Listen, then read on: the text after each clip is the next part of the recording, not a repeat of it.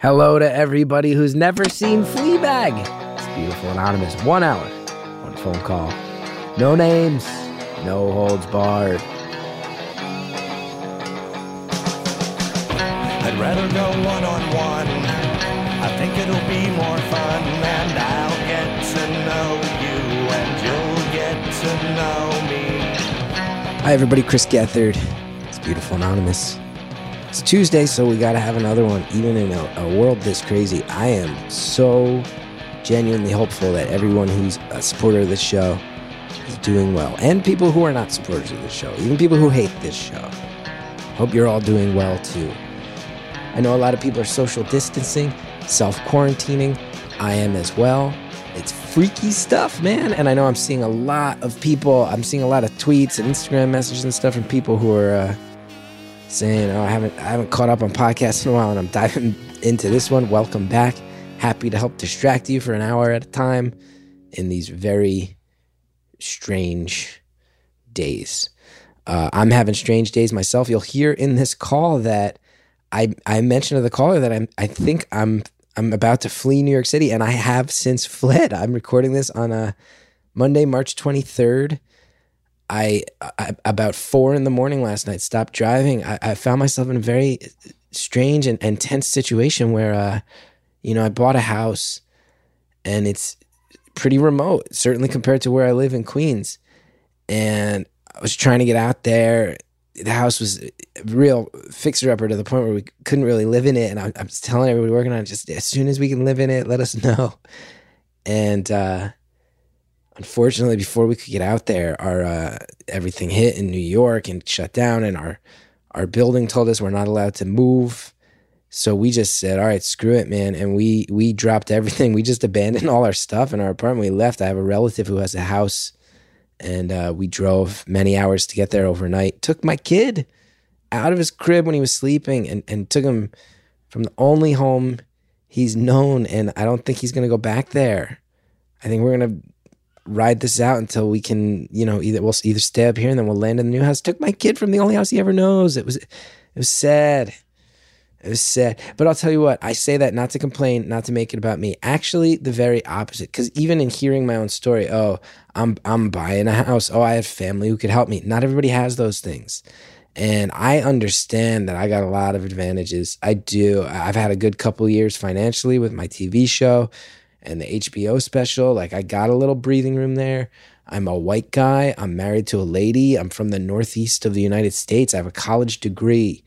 My parents are still married. I have health insurance. I'm a member of two unions that protect me on that. Like I got all the advantages and I'm fleeing. I can imagine there's other people out there listening right now who don't have all those advantages and who I just want to say, I'm with you. I am scared and I know uh, that it is really grim times, really grim. There's probably some people listening to me tell that story and going, wow, you really overreacted. And there's other people going, what took you so long? And I think both of those things are coexisting right now.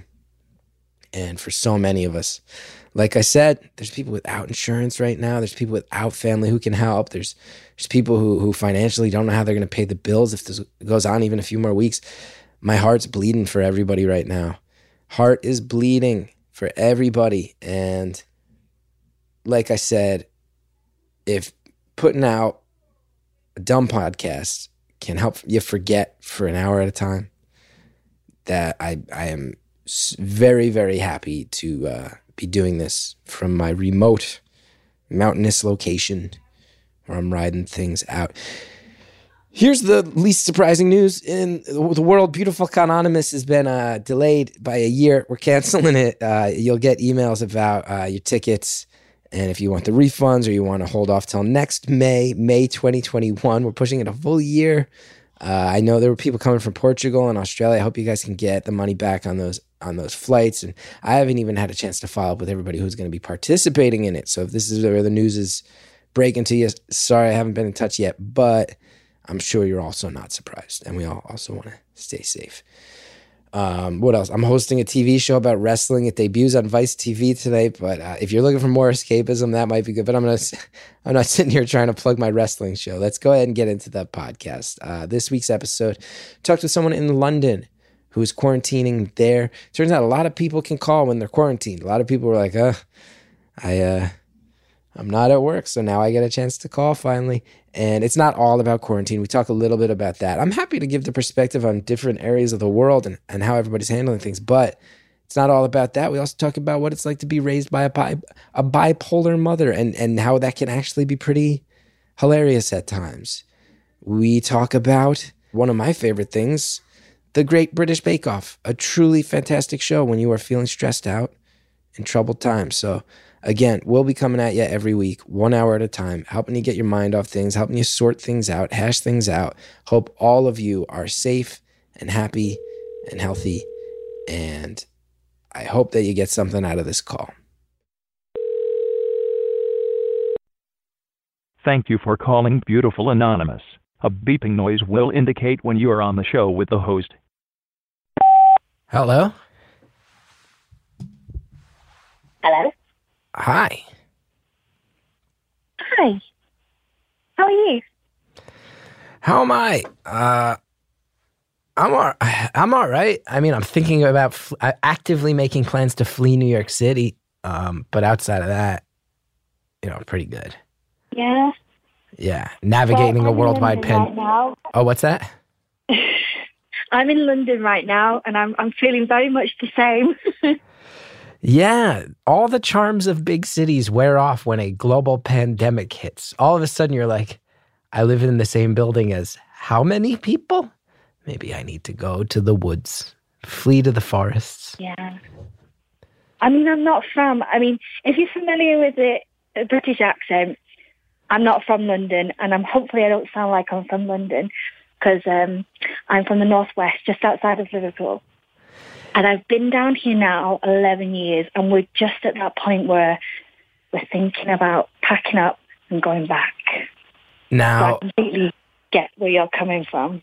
We've covered this on the show before a little bit. We did a live show in London where the idea of Uh-huh. accents came up, and I talked about how I'm aware that amongst the British accent, you can instantly tell a lot about a person from their accent. As an American, they all just are vaguely British to me. When you say, you said something along the lines of, I hope it's clear I'm not from London. What, uh, do you have a little an- anti London in you despite living there? not not necessarily anti-London. It's just where I come from. I get a lot of stick for my accent sounding different because living down here, I've had to sort of slow how I speak and you know really pronounce my words properly.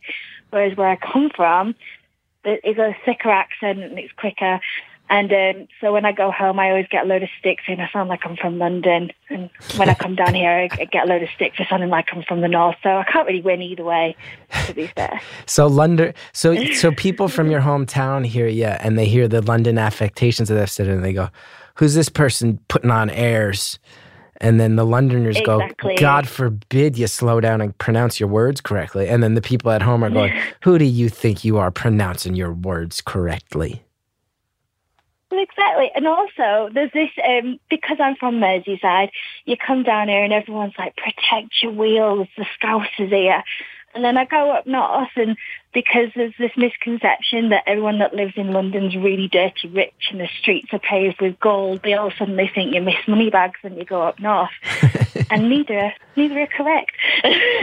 well, I tell you, I've I've I've read, uh, you know, I try to read a lot, but being a, being a fan of the Smiths, not so much a fan of Morrissey these days, but being a lifelong fan of the Smiths, I've read a lot about the North and the implications and the attitude of it, and I feel like being from New Jersey, it it makes sense to me that I felt a kinship with people from the north of England because it seems like they have a similar chip on the shoulder as people from New Jersey do.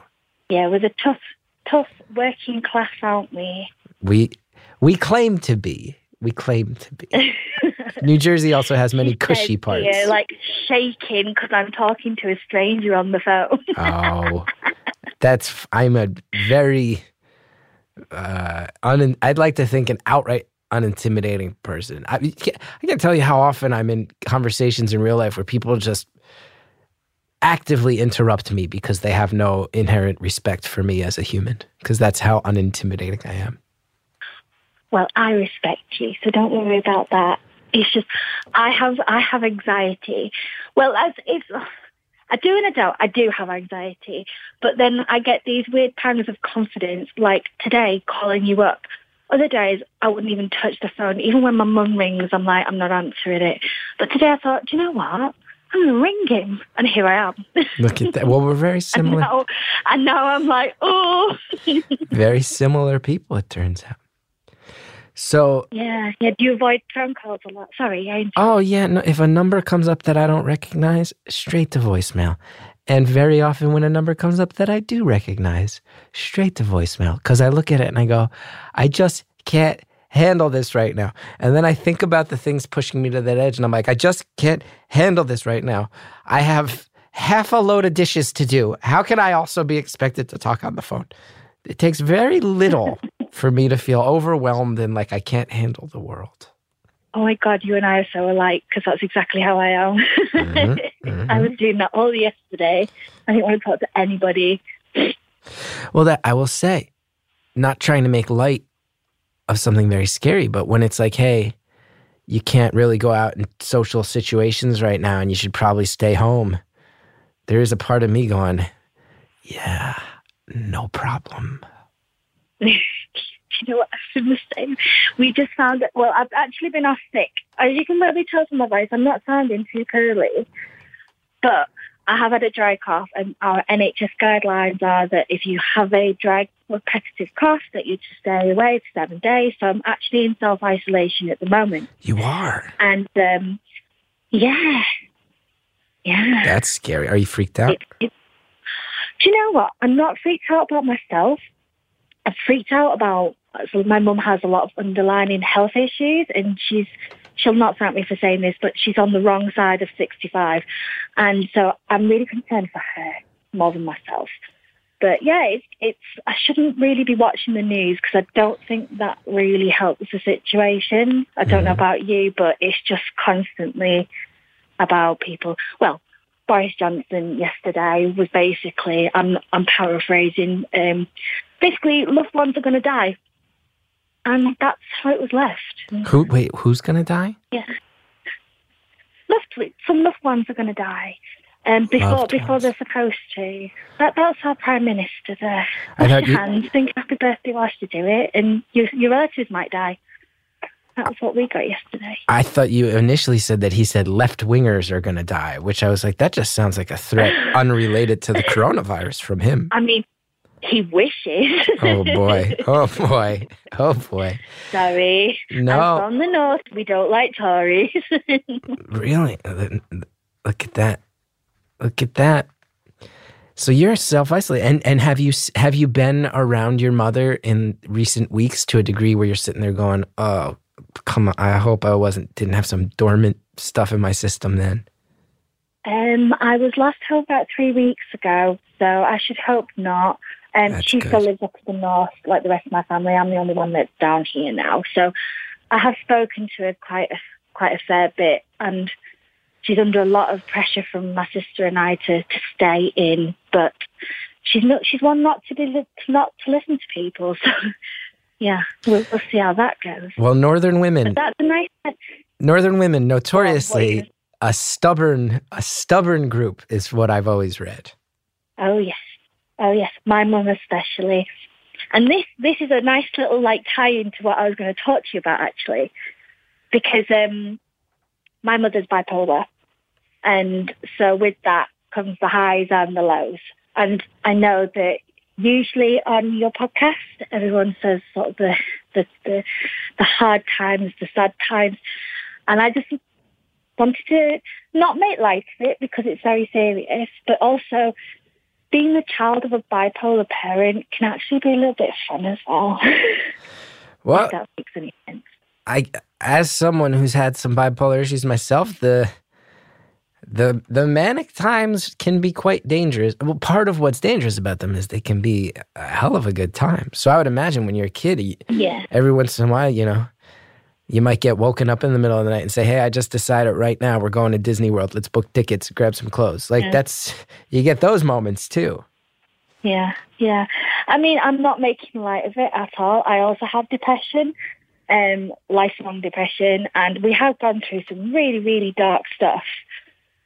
But um, the flip side of it with the manic episodes is that you kind of tend to do a lot of stuff that's not quite the norm for families. And I never really realised this till I got a bit older. You start sharing childhood experiences and you realise actually my childhood wasn't quite the standard. Yeah, Uh, yeah.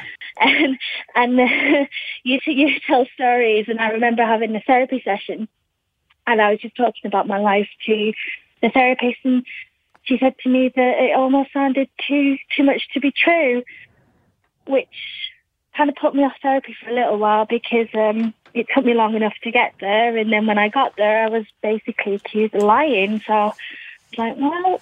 I know that happened in my life, and so if you're not going to listen to me, then I'm just going to stop coming. But yeah, I had a similar thing where I saw a shrink. This Yeah. is a different shrink than uh, the one in my one man show I mention a lot. I've now seen multiple shrinks. That's where I'm at. And uh, Mm. I was telling her some very funny stories about my childhood. And uh, Mm. and after about three or four of these stories that I found very hilarious, I noticed the look on her face and I stopped talking and she went, Those are not normal ways for a child to behave. So why don't we drop the jokes and why don't you tell me what was going on in your in your day-to-day life during your upbringing because those stories you have are not the normal behavior of a three or four year old and I, I don't necessarily find them so funny and i said well she nailed it this is why i became a comedian so i could make jo- make jokes about things that were It- quietly disturbing you not think it, it gives you such a dark sense of humour, doesn't Ooh. it? I think when you've gone through so much, you kind of everything becomes funny. Well look Is that wrong for me to say? you know as well as anybody, the Irish have a notoriously great sense of humor. I don't know. Yeah. I don't know how you're feeling, but whenever I visit Ireland, I go. Everybody here has a funny story to tell, and they want to share it. And who's had a? Yeah. They've had some dark times. Had some dark times, Yeah, and they're the funniest people in the world. And then they, you know, root it in a culture where uh, they almost starved to death en masse, and then there were, you know, wars in the streets for a couple decades there. Funniest stories you'll ever hear. yeah.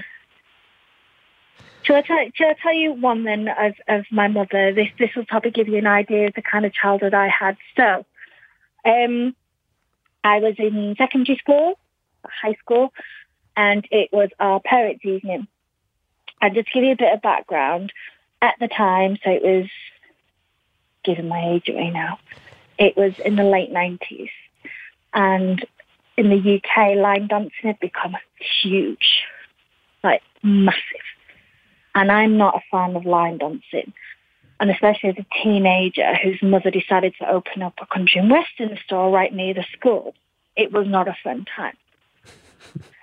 and that particular night, she was supposed to be um, going to an event. So there'd be these events, and she would take her stand and she would sell her wares, her boots and belts and what have you. And um, she was like, "Well, I kind of have to go to that straight after your parents' evening, so I'm just going to have to go in my work clothes. Work clothes being denim mini skirt, gingham top, boots, you know, kind of country western slash hooker, you know, that kind of look. And um, I was like, okay. So I told my chemistry teacher, and I said, um, I said, I'm really sorry, my mum's going to come dressed as a cowgirl. He's like, well, don't worry about it. Everybody's got to work. You know, I'm not going to judge. It's fine. Went back, told my mother. And then parents' evening came along, and she goes straight to the science table. She strides over, puts her cowboy boot on the stool, flicks her hair, and puts her hands on the hips and says, guess whose mother I am? Well, she'd gone to my biology teacher who had no idea. And he just looked at her deadpan and he said, I don't know, but you're one hell of a woman. I was like, oh my God. And then he then proceeded to retell that story the next day in his class while I was sat there in the back, cringing. And then he asked me what time was he supposed to come round for dinner. And I thought, oh God, she's at it again. She's, she's struck. I mean, he told you her name, and she's struck. But that's the kind of mother I'd have. There would always be a story. Showing up at your school Um, dressed as a sexy cowgirl. Yeah, yeah, Now, can I tell you something? yeah. Sure. I, the last thing I'm trying to do is come off like one of those posh Londoners. But I will say, when you get excited and start speaking quickly, I can understand Yeah. Very little of what you say. Oh, I'm sorry. No, I got the story. I did get the story, and it's it's insane. It's actually insanely charming because you mentioned when I start talking a little faster and let my guard down that Londoners can't understand me, and it turns out Americans probably mostly have exposure to London accents in our media when it comes to the the, the British world, and I get it now because it's I will speak nice and slowly. but that again, that's coming from someone whose roots. I visited Northern Ireland a couple of years ago because that's where my roots are, and I went to my grandfather's mm-hmm. village. That you want to talk about an accent that's hard to. Whoo, oh, whoo! I know. Up in County Armagh, I, couldn't didn't know what was going on. Do you know what else I? It's not Northern Ireland, but I struggle with the Newcastle accent. When they're in full flow, sometimes I have to kind of stop and think, oh, I don't actually know what they're saying. Again, speaking of accents, my other half is London born and bred. Um, so his ex- his experience of the northern accent is um, somewhat limited. And when we first started dating, he came up to Liverpool to see my family for the first time, and we had gone shopping, and there was the two cashier girls having a conversation, and then I joined in, completely normal. And then as we left, he kind of pulled me in and said, "I didn't know you spoke Polish." I don't. That was a Scouse accent. and he had no idea. He was like, it's so fast, and like I just couldn't understand a word this, this these girls were saying. And suddenly I thought she's bilingual. So he perceives your accent within the same nation as Polish, as an entirely different language. Yeah. I mean, you only have to go a few miles to have a completely different accent in in the UK, and people are very territorial about where they're from as well. Yeah. Yes, I've noticed that in my travels. I was in the states. We do have a number of accents, but we. I feel like we can. We can. We don't have to kind of stop and think to sort it out. Like there's Texas accents, and there's the California surfer accent, and the New Englander accent, and the Southern accent, and all of them. But I don't know. Maybe because maybe because we dominate like uh, pop culture so much, things kind of meet in the middle a little bit more with us. But who knows? I'm no linguist. Nor am I. I'm just lucky if people can understand me from time to time. Oh, you have the, you actually, I will say, anyone listening to this, I feel like the comments are already going to be this caller should never be self conscious about her accent because it's the, for you to go, I'm just glad when they can understand me from time to time, which I know is a horrific rendition that I just did. Everybody listening is like, that's the best. That's the most charming thing we've heard. So you're self quarantined. You're thinking about getting out. Are you thinking about getting out of London? When you brought that up, you said you you and your partner are thinking about heading up north. Is that because Yeah. of coronavirus, or is that just you need a change of pace in general in life? No. Um, so I moved down here to be with him. Um, so I met him whilst I was at university, and um, he was in London working. Um, we met on a again showing my age now. Do you remember Face Party? Face party? The social. Yeah, it was like pre MySpace. We had Friendster pre MySpace. Maybe I don't know if Face Party ever made it over here. Who knows? Although I'll probably now get 30 comments from people that are like, "You idiot!" Of course, Yeah. we had Face Party. So you met on Facebook. And I must say, it was more like the MySpace and Facebooks back then. It did have a bit of a dodgy reputation for a while, Mhm, mhm. but um, I wasn't on there then. And we used to talk about our love of music when we were teenagers. So I like a bit of everything, but at the time, I was very into Deftones. Um, and so was he. And that was the thing that bonded us. So we were about 14. And then we lost touch. When you were 14? And I think, yeah, we were 14. I'm nearly 36 now. So we've known each other quite a while. Um, and then, uh, yeah, I think we were 20, 21. He found my email address and popped it into MySpace, and up I came. And I said, oh, I like the look of her. Sent me a message, started talking, and we've been together ever since. So that's how we met. And then I think London was a better prospect than my town. So I came, stayed with him, and I've been down here 11 years now. And it's just got to the point, it's hard living in London. And friends have had to move out the area because they can't afford it. Rent's really expensive. We're fortunate that we, we own our property, but we can't get any higher up the ladder than what we're at because it is just too expensive. Mm-hmm. And, you know, you don't get to live the London life because you're too busy working to try and pay the mortgage to stay in London. And it's just getting to the point now where I think quality of life's really struggling. And I'd rather go up north where, yes, the, the, the jobs are a little bit more scarce and the money's not as great, but, you know, I could have a house with a garden and time with my family and my friends and, you know, just have a better quality life. Um, and I, I think that's the feeling from a lot of people, especially my age. You know, some are still living in shared, shared houses, shared flats. You know, you'd think by 35, 36, you'd, you'd all have your own place and be a bit more grown up.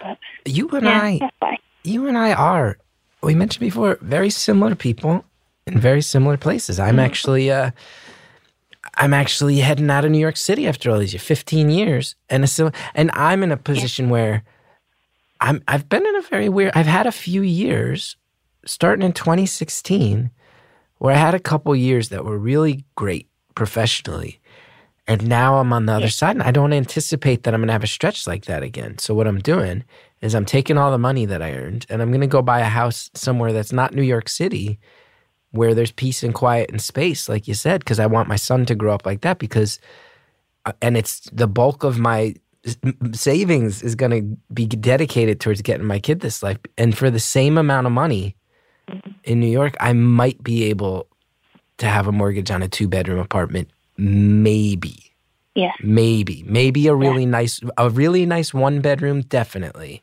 Maybe two bedrooms in New York City, whereas I can go have a house with a yard and some some distance from people. If I head out That's to where exactly I'm heading out, where I'm. Yeah, no, I don't blame you. Good on you. New But, Jersey. Yeah, if I could do it quicker, I'd be doing it. But next couple of years, I hope to be out of here. Definitely. London is a trip. I, I I feel like I think maybe I've mentioned some version on this on the show. I'll say I, I have a lot of love for London, and when I've gone and done shows over there, I've st- you know I, I once did a run at the Soho Theater where I was there for, geez, the bulk of an entire month, which is you know a decent enough amount of time to feel like you can get the pace Yeah. of things at least. And I've been a New Yorker over 15 years now, and London's one of the only cities that intimidated me. It's one of the only cities that I've ever, as a New Yorker. Usually, when you hit the ground running in a city, even if you're trying to figure out the public transportation, as a New Yorker, I'm like, mm. all right, I can handle most of what's thrown at, thrown at me. London's one of the only places I can think of where I've gone there and just been like, I wish everybody would just slow down and help me a little bit more. And that's as a New Yorker. Mm. Funny you should say that, actually. I think I'm just so used to it now because I've worked in central London for the last 10 years. So it, you, it becomes routine. You don't really notice. But I struggled when I first moved down here. And I remember once uh, I was, I think I was going to go home for the weekend. So I had a big case with me. And I was on the tube and it was pretty busy. And sometimes the, uh, the, the tube sort of stalls. And so it stalled and I fell over. And instead of helping me up, this person just walked over me. and that, That is London in in New. York. New York, somebody would help you Yeah. out. Or at least they'd be like, you all right? Like you'd at least get that. most likely someone would help you out. No, London's savage. But also a Yeah, beautiful place, yeah. and also a place where there's so much to absorb and experience. So I'm not talking bad, but it's its own thing. Time for a break. Let me just say right now, too. Sometimes Londoners have felt like I'm talking smack about them on the show. Not talking smack. London's the best.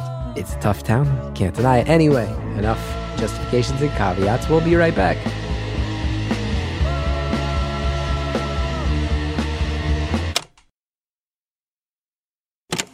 That, ladies and gentlemen, and others, was a break.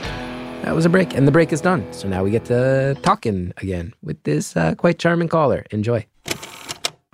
But also a Yeah, beautiful place, yeah. and also a place where there's so much to absorb and experience. So I'm not talking bad, but it's its own thing. No, definitely, definitely. And there's there is loads in London. It's not. I'm not saying this to put people off London, but um, I'm at that point now where I'm not going out like I used to. We're not, you know, Yes, same. we're not making the most of being here. Same. I'm in And my late what's the point? 30s. I'm not staying out all night Yeah. dancing in Brooklyn anymore. I feel ridiculous. And a lot of people, I wonder if London's the same way. A lot of people who I'm friends with, oh, New York's changed so much anyway. And it's like, maybe we have. Maybe we don't want to admit Yeah. it, but who was it? Was it Joan Didion who said this New York City at the end of the day, it's a city for the young? Maybe we just got old. London's Maybe we're old. Oh God, yeah. I'm not. I'm not even in any sort of denial about it. I know I've got old. Me too. I see my friends hanging on to the dream. We're gonna be cool Brooklynites. N- nah. No, no. I've got a couple of friends that are hanging on, but now me and my other half, we're we're, we're very sad now. We we we make our own fun at home, watching TV, laughing at rubbish, and those nights of coming in, you know, six in the morning, they're long gone. I'm like, Mhm. don't get me wrong, I like the odd night out, but it destroys me. I don't know how I managed it when I was younger, but I just can't do it now. What am I? Am I gonna go? The drinks now. I'm gonna go fall off the wagon and do a bunch of MDMA again, and then what? Come home and change my son's diaper while I'm all tripping out. Can you imagine me being like, "Oh, this Yeah, good diaper's luck with that one. so wet. Oh, the texture of this diaper. Oh, uh, like feel like a freak. Feel like a freak. Look my son in the eye. Anyway, anyway. How are, are you enjoying fatherhood? Oh, it's it's. I wish people love to buy into this thing that it's so hard, and when when people find out you're pregnant, oh, you're never gonna sleep again. Oh, the, and it's all true. But one of the things that has made me shake my head the most with regret for all of us is I wish more people had told me how fun it was going to be. Because of of course it's as hard as they say it's harder. And there's no real way to ex- describe it but when I lay down on my floor and Cal sees me from across the room and he takes off crawling as fast as he can so he can come jump on my stomach and my chest it's like uh it's like I know a little bit closer of what heaven is while I'm still here on earth. Oh, So that's how it is. I That's how parent is. That's how parenthood is. Brings you a little closer to heaven. oh. I don't have any children myself yet, but um, I do have two nieces. Um, and yeah, they, the littlest one, she can be an absolute horror. Um, when I was home a few weeks ago, I took them out for the day and she just screamed. She's terrible twos. So she was just screaming blue murder at everything.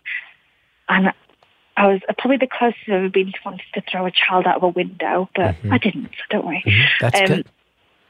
That's good And that then you she just didn't. said something really sweet to me. And then that was it then. Like everything else was forgotten. And then my, my other niece, she's four, she rang me up the other day to tell me I was the best auntie in the world and I just melted.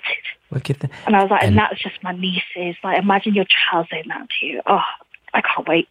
now when uh when Cal was born, my my brother-in-law and his wife had already they had a two-year-old, and that's when I knew, like you said, man, being a being an aunt or an uncle, that's the best gig in the world.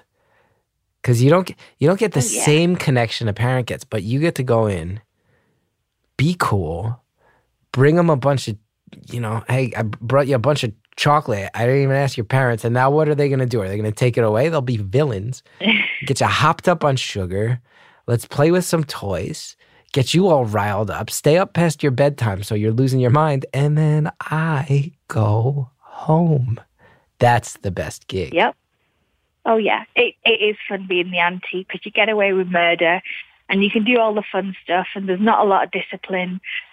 And yeah, oh, I, I do love it. I absolutely adore them. They're brilliant. Now, uh, But you wouldn't you wouldn't understand them though because they've got very thick Liverpool accents. mhm, mhm, mhm. I'd love to talk to them someday, but I'd sit there in confusion. Now, this has been a lovely, we're halfway through, and this has been lovely and very chit chatty in a way I've always loved with the show. But I do want to just loop it around and say so when it's, when it's March of 2020 and you come up with a mm-hmm. dry cough, what's the thought mm-hmm. process there? Well, I'm diabetic, so I'm a little. I do get a little concerned about my health and what's going on with the world. And my other half, he's self-employed, and so in you know the fact that everything's closing down and people are not leaving their homes, I do worry financially how that's going to affect us. That's just on me. But I'm a bit of a worrier, and I've been told multiple times that I'm a bit of a like a mother mothering type of person. And so my mind starts to wonder about everybody else. And so at the minute, I'm really concerned about the little old ladies. Are they going to be able to get to the shops and get what they need to do? And what about the people with all the health conditions? Are they going to be all right? And that just sets me off. So in March 2020, um, I'm trying to play it cool now because I'm on the phone to you, but I'm probably a ball of nerves if I'm being completely honest. hmm Both for yourself and the world around you. Yeah. I know that's not the cool thing to say because everyone else seems to be, especially in the UK, sort of playing it down. But personally, I, I do worry. I worry for everybody.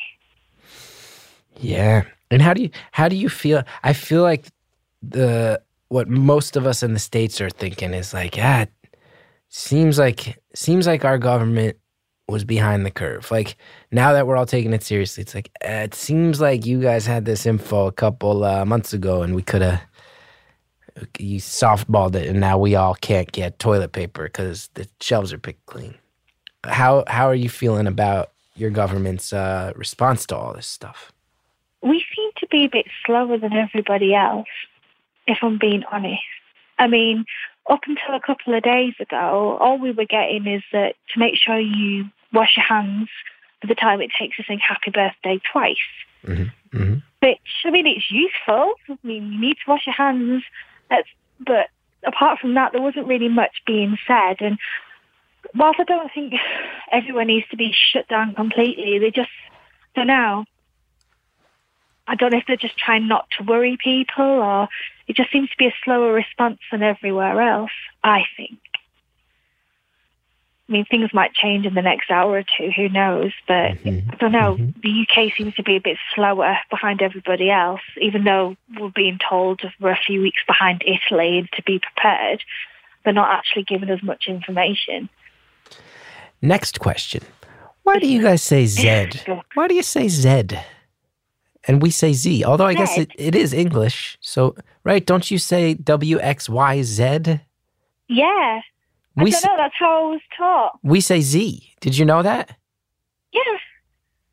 What's up with Like, that? do excuse the noise. I live on a main road, so if you can hear alarms, don't be worried. I'm just on a main road. Are they car alarms? Are you worried that people are starting to freak no, out it's and police. Oh, it's the police, even better. Yeah, I will, when I woke up, I, I live not, I probably live three or four blocks from a hospital. And when I woke up this morning, there's about 10 minutes straight of ambulance uh, alarms going off where I'm like, oh, this is not ideal. That doesn't sound like just one out. That's a fleet. That's a fleet of ambulances. Ambuli? What's the plural of ambulance? Who knows? This is the thought I'm having in the morning. I've never had that thought before, but it's a good question, isn't it? I think you just, yeah. I'll tell you a story actually, though, about about um, my road. So did you guys ever hear about the um, the London riots a few years back? The Did that make its way over to you guys? I'm sure. Remind me. I bet I read about it then, and it's just slipping my memory now. Remind me. I think it was was it 2011. So basically, there was um, a guy called Mark Duggan, and I don't know all the ins and outs of it, so I don't want to say for certain because I know I'll just get annihilated on the, the comments. But basically, there was something to do with the police and Mark Duggan, and he died. And the um, family then held a bit of a vigil in Tottenham, which is not too far from where I am. And I think people jumped on that vigil. It was like a bit of a vigil, bit of a like a protest, but they were being. It was all quite, you know, non-violent, and then suddenly it took a violent turn, and that road was smashed up. Things were set on fire, and I think I think people jumped on it as an excuse to to show how unhappy they were. Um, and then it sort of escalated around the capital and then onto the rest of the country. Um, so day two of the riots actually ended up on my road, and I remember packing a bag, grabbing my cat, and heading off to the mother-in-law's, and then sat watched 30 riot vans go past my flat whilst they uh, watched other people smash up my chemi- my local chemist, my local doctor's surgery, my high street, and the whole time panicking that my flat was going to go up in flames and I was never going to see my home again, which was quite, it- yeah, That weird. that ain't Especially for the area that I live in. the area I live in is, is usually quite, I mean, there's a high street and you can hear sirens, but there's not usually a lot of trouble. And it was, it was a really weird couple of days where suddenly we've gone from nice and peaceful. I live next door to some Catholic nuns and there's a school and it's all very nice to um, people with masks and weapons and ri- riot vans and things all turning up. And yeah, Wow. Now I'm gonna ask, there's a little space outside my road. just so I'm clear. You said they smashed up your chemist. That's what we would call a pharmacy, yeah? Where you going prescription? yeah. And then you said they smashed up the doctor surgery. What is that? So what we call doctor surgery is um, GP, so general practitioner. Oh, So um, you'd have, yeah, so you'd go if you've got like a cough or a cold. Or so a doctor. We just call that a doctor. Yeah, Because yeah. surgery, we a think we're going to get cut open. Okay. And then you said they smashed up your high street. Is that just the name of the nearby street, or is that a local business reference that I should know? So the high street um, is where all the, the local shops are. Oh, so, So like it- the main avenue. We might like call that like the main drag. Yeah. Yeah. All right. Back on the same. I always. Listeners eh, are going to love me. well, I feel like they're going to be annoyed because eh, I feel like for some reason we I've talked to people from so many different countries and England, which we have the special bond, we have the special relationship. England is the one that consistently I'm most confused by, and what I have to imagine is getting annoying for the listener that I'm constantly sorting out British reference. No, it's got nothing to do with you. I should just be smarter. I should just be smarter. Yeah. And then when people are coming by with masks, am I correct in thinking you call those balaclavas? Um, some were balaclavas, some were um, scarves tied around their faces, just anything just to not identify them. Mhm, But it was mhm. quite scary. Yeah, yeah. that's nuts. That's wild. Yeah. That ain't Yeah. good. When chaos runs over overtakes the streets. This is what happens when abuses of power run rampant. This is what happens when you put your foot on the neck of whole classes of people. And it, it- we got. I feel like this is uh, all over the world. And if you don't want Yeah. if you don't want people rampaging in the streets, then you gotta you gotta take care of the people. Yeah. Yeah. sucks when it's on your yeah. block though. Well, I w- I w- I can be Mr. I, I can be Johnny yeah. working class. Ah, blah blah blah. As much as I, if they all if they came down if they came down if that came down my block in Queens, I might be uh, talking a little bit less shit if I'm being honest. yeah. Oh yeah, yeah. I mean, I'm usually very much like I'm, I'm a I'm a member of the Labour Party.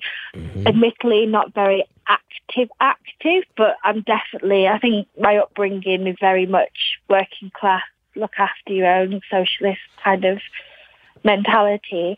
But even I kind of, when it all kicked off, was like, be quiet and just go away, please. Yes. And I'm, a bit, a bit of a wuss. We're all like, me and you are like, the workers need to rise up. Yeah. at least at least half a mile away from my house, please. At least a couple kilometers, so to speak, away. But yes, we should all rise up some somewhere else if you don't mind. Yeah, I know it sounds so bad of me, but yeah, that's where I was at. But yeah, it's it's not like that at the moment around here. But I mean, I don't really want to turn this into a political conversation. But I mean, I'm sure you feel the same with your um, president. But our prime minister, the less said about him, the better. And I'm sure there'll be a lot of upset between now and hopefully the time comes for him to leave. Well, What do you guys think of Boris? Some people might be going, "Oh, political talk." Here we go. Here's the thing: when the answer comes back, my answer is going to be mostly, oh, "I don't know much about the guy." That's the shorthand. But uh, then I also have opinions because I always squeeze out opinions on everything because I'm Chris Gethard and that's what I do. We'll be right back. I hope you enjoyed that break. I hope you were able to stretch. I hope you were able to hear some ads. I hope you were able to uh, grab yourself a glass of water. And now we finish off this telephone call. Hopefully the time comes for him to leave. Well, What do you guys think of Boris? I think he's got a funny haircut. That's the first thing I'll say. he does have a funny haircut. And uh, I mean, you know, it's always hard to sort out the politics of a country you're not in, but I get the sense Yeah. that, what would I say? I would say maybe one of the things that no matter where, I try to be fair, especially on the show.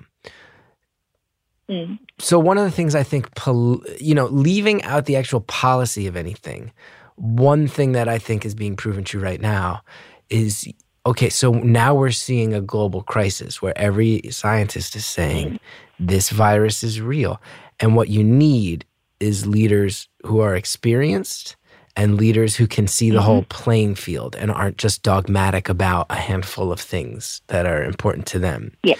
And it seems like maybe that's something. To be fair, I'm not, you know, Donald Trump had never been in a political role or a leadership role. I mean, I guess business wise, Yeah. that's not fair to say, but I certainly wish there was someone who actually had experience navigating politics right now at the wheel. And I don't, I don't know if Boris is the same, but I get the sense that maybe the, the ability to rattle the chains has taken him a little bit further than his, uh, his job qualification and then his Yeah. resume would have granted him. And that's scary right now to have two of the most influential countries in the world where maybe the leaders got there based on rhetoric instead of experience. Not good, not safe feeling.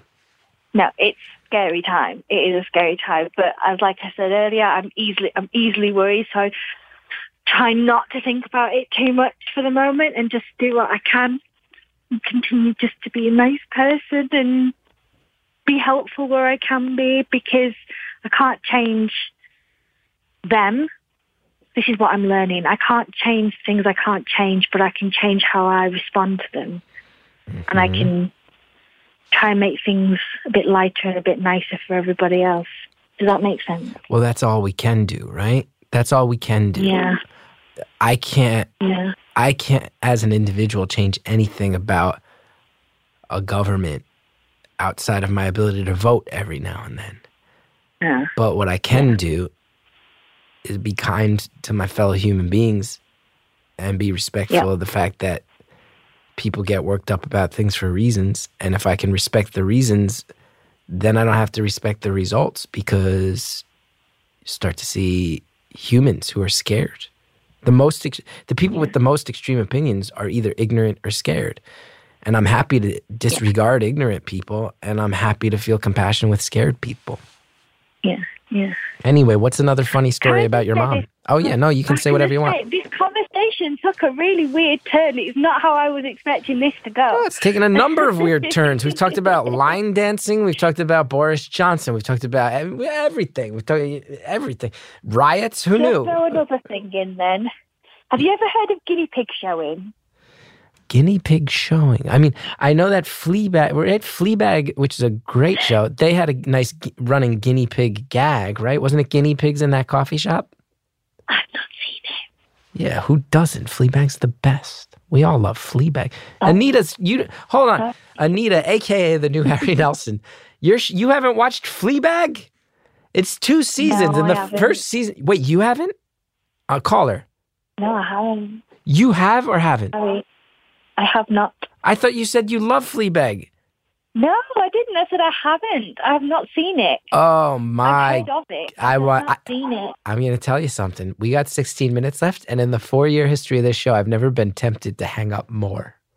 I was about to say, should I just hang up now and be done with it? Have I, have I really upset you now? Is it like a cultural sensation in England? Are you just so tired of hearing the hype that you can't buckle down and watch it? Do you know what? I'm just, I'm one of them people that just, I'll watch it eventually, but I don't generally watch things when they're in the midst of hype. I'm the um, same way. I just, I'm just now going, hey, maybe Arcade Fire is a good band. I'm just now saying that. There. You took your time with that one. Ah, ex- yeah, all right. From the from the England from the Londoner who's never seen Fleabag. I'm not going to take that dig. I know. They Yeah. got great fo- jokes about No. foxes. Huh? They got jokes about foxes. There's foxes all over London. Have they? Yes. That's true, actually. Yeah. Yeah, yeah, yeah. We get them on our road as well. Is there Terrible for getting in your bins. is there a show I like that? Have to say, Uh, sorry to interrupt. I would say right now No. the the Bake Off and Fleabag are the two English shows that Americans have just true love for. Are there American shows? I do love Bake Off. What's that? I do love Bake Off. Bake Off's My mum's friend um, grew up with Paul Hollywood. Oh wow. What's the scoop? Good Yeah. guy, good guy, or raging dickhead? It's one or the other. Based on watching the show, you're either like, this is an act, or he's a raging dickhead. And he has the eyes of a White Walker from Game of Thrones. He's a raging dickhead. Really? I you we all kind of knew it, right? yeah. I mean, yeah. It's- I'm sure. I mean, she grew up with him, so he's probably grown up a bit since then. But um, she's really good baker and refuses to go on the show because she know she knew him from her childhood. Oh, that would be fascinating for him to realize, wait, Yeah. didn't we grow up together? And you know what? I said this during the course, I think, of our London live show, but I'll reiterate it. You want to hear something that people, I have found that people from England hate me for saying this. Hate What? me. I like Noel and Sandy a lot better. No, so do I. You take, I got booed out of the room. We did, I did a show at the podcasting Really? festival in London. I got booed out of the room. People booed oh, me. I'm going to get some hate now, then, aren't I? I was like, Noel is so effortlessly funny. Sandy's such a great oh, I love him. Mel and Sue, it was good, Did but you it know was. that Sandy's left? What's She's that? not coming back. I've heard that. I love this call. Working class riots. How governments handle the global coronavirus pandemic. And also, can you believe Sandy's leaving? She's so little and cute. yeah, she's leaving. I was so sad. Also, another fact for you: I used to work with someone who's been on ba- Bake Off, and I have tasted her cakes. You've tasted her cakes, so that's a clue. It's a her. I was a, my favorite all time is Liam. I thought Liam was such a such a cute kid. I'm now old enough that I can see someone in his early twenties, late teens, and go, "Cute kid." I thought Liam was so charming. So some how bad It- when you when you tasted these cakes, how badass were these cakes? Really good, really good. Oh, Yes, it's very good. are you familiar with Top Chef? Um, Um, do you know what? I don't watch those kind of programs. Top Chef is like I just watch the baking. I get it because it's relaxing. The brilliant part of Bake Off is they've made it so relaxing and easy and fun. Top Chef is the American chefs compete, and it's American, which means it's aggressive, and any sign of drama, they squeeze the most out of it. Whereas Bake Off, there's been some dramatic moments they actually clearly dodge when that lady p- took that guy's thing out of the freezer and he flipped out. And then the lady wasn't there Yeah. the next week, and they never really explained it. But then she came back, and there was no real like. There was clearly some chicanery there that American producers would have made the whole thing about that. They would have told everybody else, "Go home. We're just Yeah. going to fuel the fire on this fight." But I once went to a, a restaurant. Me and my buddy Don, who's a great cook and who loves food. We're, I was giving him a ride home one night, and we're like, "Man, we're both hungry," and there wasn't much open. And we went to this bar and asked if they're still serving food. The guy goes, "Yeah, I'm just about to close down, but I'll cook for you guys." Turns out Mm. he was a chef from Top Chef. And he locked the doors, and it was just me and my buddy Don getting food from this Top Chef guy. It was great. Nice. It was great.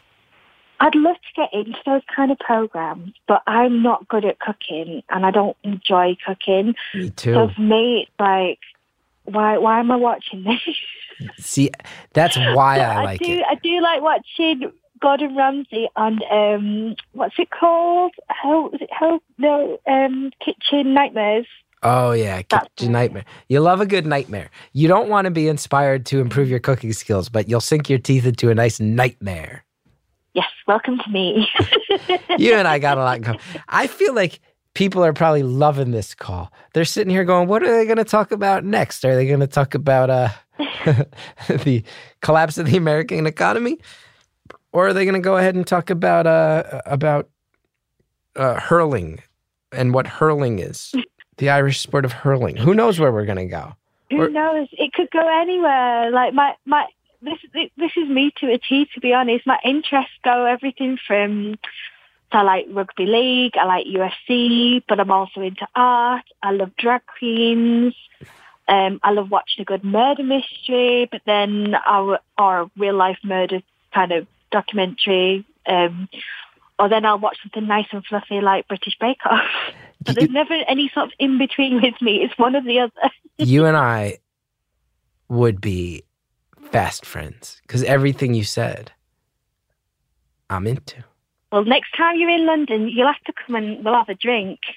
hmm I'll have a bitter lemon, England staple yeah, soda. I, will be drinking a Diet Coke. Don't you worry, I'm not going to take you and get you drunk. You worry. can get drunk. I don't care if you get drunk. I'll just get a bitter lemon. I'll get a fever tree. Okay, that's all right then. Now you like the UFC. I like the UFC. Although I don't, I don't keep up with it. I, you know what I really used to love? Do you ever go back and watch the Pride Fighting Championships? yes, The I did. best, the greatest thing. One of the greatest things that's ever happened in human history is the Pride Fighting Championships. If you're not familiar, this was the big MMA league in the world before the UFC. They were Japanese. They lost all their influence because they got busted being heavily tied into the yakuza. So they they it really fell apart. But it's amazing because they basically treat real fighting like pro wrestling. Big elaborate entrances. yeah, I was going to say it's a it's a mix of the two, really, isn't it? Oh, it's it's all the pomp and circumstance of pro wrestling, and then real people fighting Yeah. at an international flair. So and Yeah. and they also didn't care about weight classes. So every once in a while, you'd Nope. see a fight where a uh, seven foot tall giant would fight a five foot three man, and it was the best. Yep. What a great thing! Yeah, it's kind of like the old school UFC, you know, the, the real- real, early days where, yeah, yeah. This beautiful. no, I love it. because the early UFCs could sometimes be sad because you'd be like, oh, so you got a Muay Thai guy who's really trained in a, an art that over the years has proven to be very effective versus some guy who they'll say this guy's a bar fight, a pit fighter, and that just means he gets in fights Yeah. at bars. And you're watching someone who doesn't know what they're doing get brutalized by someone who does. And there's a lot of joy in that, but it's also disturbing. And now UFC is Yeah. now mixed martial arts effectively its own style. You have to know a little bit of everything. Yeah. Everybody knows the things that work. Pride was this amazing middle ground where you had the best of the best at different styles, but not everybody trained everything. But it wasn't these mismatches. So you might see Cro Cop, who's a Croatian kickboxer of a high, high level, go against Mark Coleman, who's an American wrestler of a high, high level. But Cro Cop doesn't know much wrestling, and Coleman doesn't know much kickboxing. And it was really Yeah. great. And the Japanese didn't, uh, that league didn't care about testing for steroids. So it was also at times Oh, no. scary. is the best. Yeah. It also introduced jiu-jitsu to the world, which is I don't practice jiu-jitsu myself, but my my other half used to teach it, Mm. um, and my brother does it as well. Yeah, yeah, yeah. Um, I he he got into it to sort of help with his anxiety and his confidence, and your brother or your other half? just like both actually. Mhm. Um, my other half, he he did it first, and I just saw a complete change in him, and it was the best thing ever to happen to him. Um, and then he went on to teach it, and he had to um, give it up for a while because he, he retrained in his um, work life and just didn't have the time to. Mm. But my brother the same. My brother is he's eight years younger than me, and um, would get into fights and all kinds of things. And you know, he's, he's quite quick with his mouth, and then would get lamped for it. And I always would worry about him. And then we introduced him to the world of jiu-jitsu, and he's never looked back. Um, he's in Australia now, so he's just joined um, a team over in Australia and started competing. Mm. And he absolutely loves it. Like, Lachlan Giles again, and Craig Jones. Me, Those are the Kit Dale, Lachlan Giles, Craig Jones. Those are the big Australian jiu-jitsu fighters. right, Now, hearing the idea of I'm not familiar with the Australian ones. I- well, hearing the idea of I got a little brother who tends to run his mouth and get bar in bar fights. I don't know much about Liverpool. It that strikes me as a very Liverpool sentence to say. I mean, yeah. I got a little brother who runs his mouth too much and he's scrapping out on the streets. From what I've heard, yeah. fits the image. Yeah, I know. But I will, in his defense, he doesn't go out looking for trouble. He just can't keep his mouth shut. Oh, they never do. They never do when they're your sibling, do they? It's true. I tell you, if he was the wrong kid, no, he's just he's quick. He's he's never been any different. He's really smart with his mouth, and then um, ends up getting lamped for it. And we were all worried that you know he's going to say the wrong thing to the wrong person, and it's going to be lights out. So I was really pleased when he said he started to do jiu-jitsu because it has really calmed him down, and obviously Yes. he can defend himself properly now as well. here's So, one thing about like martial arts. when you actually t- when you actually experience martial arts like you're someone out there fighting in bars it's not going to teach you're not going out there and learning oh here's how i can really mess No. people up what you learn right away is Yeah. i better keep my mouth shut because sometimes the littlest guy in this gym is the one who whips the most ass and that's what you'll learn Exactly. you learn how to walk away Yeah. No, I, I, I mean, this is the one thing who doesn't even do it, but I completely get why people do it. I just can't get over the feeling of being claustrophobic. That that's my whole thing. Um, but what it does for people is just amazing. I, I think it's fantastic, and I tell everybody like if they're looking for something to do, don't bother with karate or anything like that. Go and do jujitsu. do a martial Um, art I've seen what it does for people. martial arts there's a reason that they you know i feel like the ufc has almost demystified them as a spiritual thing whereas when we grew up it was almost like these mystical martial arts and they've demystified that because they show what works and what doesn't but there is still a spiritual side to pushing yourself past your physical limits and seeing what you got on the other side and that comes from somebody who gets beat up all the time although here's something that might surprise a lot of the listeners to this show you're talking about your little brother running his mouth. You'd be shocked to hear Yeah. about how many fist fights I got into growing up. My parents still will tell, like they tell my wife, the amount of times we had to go to school because we got a call that Chris got in a fight. The kid couldn't keep his mouth shut and he couldn't keep his fists in his pockets. I was that kid too. Sounds like my brother. What's that? Sounds like my brother. Yeah. As we would call it where I'm from, you were a little bugger. A little bugger. a little bugger, yeah. So if someone's been, you've been a bit of a monkey, a bit of a terror, Right. you call them a bugger. Yeah. Or they've got the Yes. in them. Now Yeah. we've got 30 seconds left. This call was clearly you no being way. bored in a self quarantine and us just chit chatting. I love that. What's your final Yeah. message to the world? Um, I hope you understood me. Thank you for keeping me entertained for the last hour. And this conversation did not go how I expected it to, but it's been good. Thank you. Thank you. I didn't always understand you verbally, but I'd like to think I always understood you emotionally and spiritually, and I feel quite connected to you because of it. Thank you for calling. Thank you so much. Thank you very much. Take care. Bye. Caller, thank you so much for your charm and your stories and your accent and for being funny and for letting me be funny and for giving me an hour of my day that was quite pleasant and enjoyable. Thank you, Jared O'Connell. Thank you, Anita Flores. Thank you, Shellshag. Want to know more about me? ChrisGeth.com. Go to Apple Podcast, rate, review, subscribe. It helps when you do. And check out the entire Beautiful Anonymous back catalog on Stitcher Premium. Visit StitcherPremium.com slash stories for more details.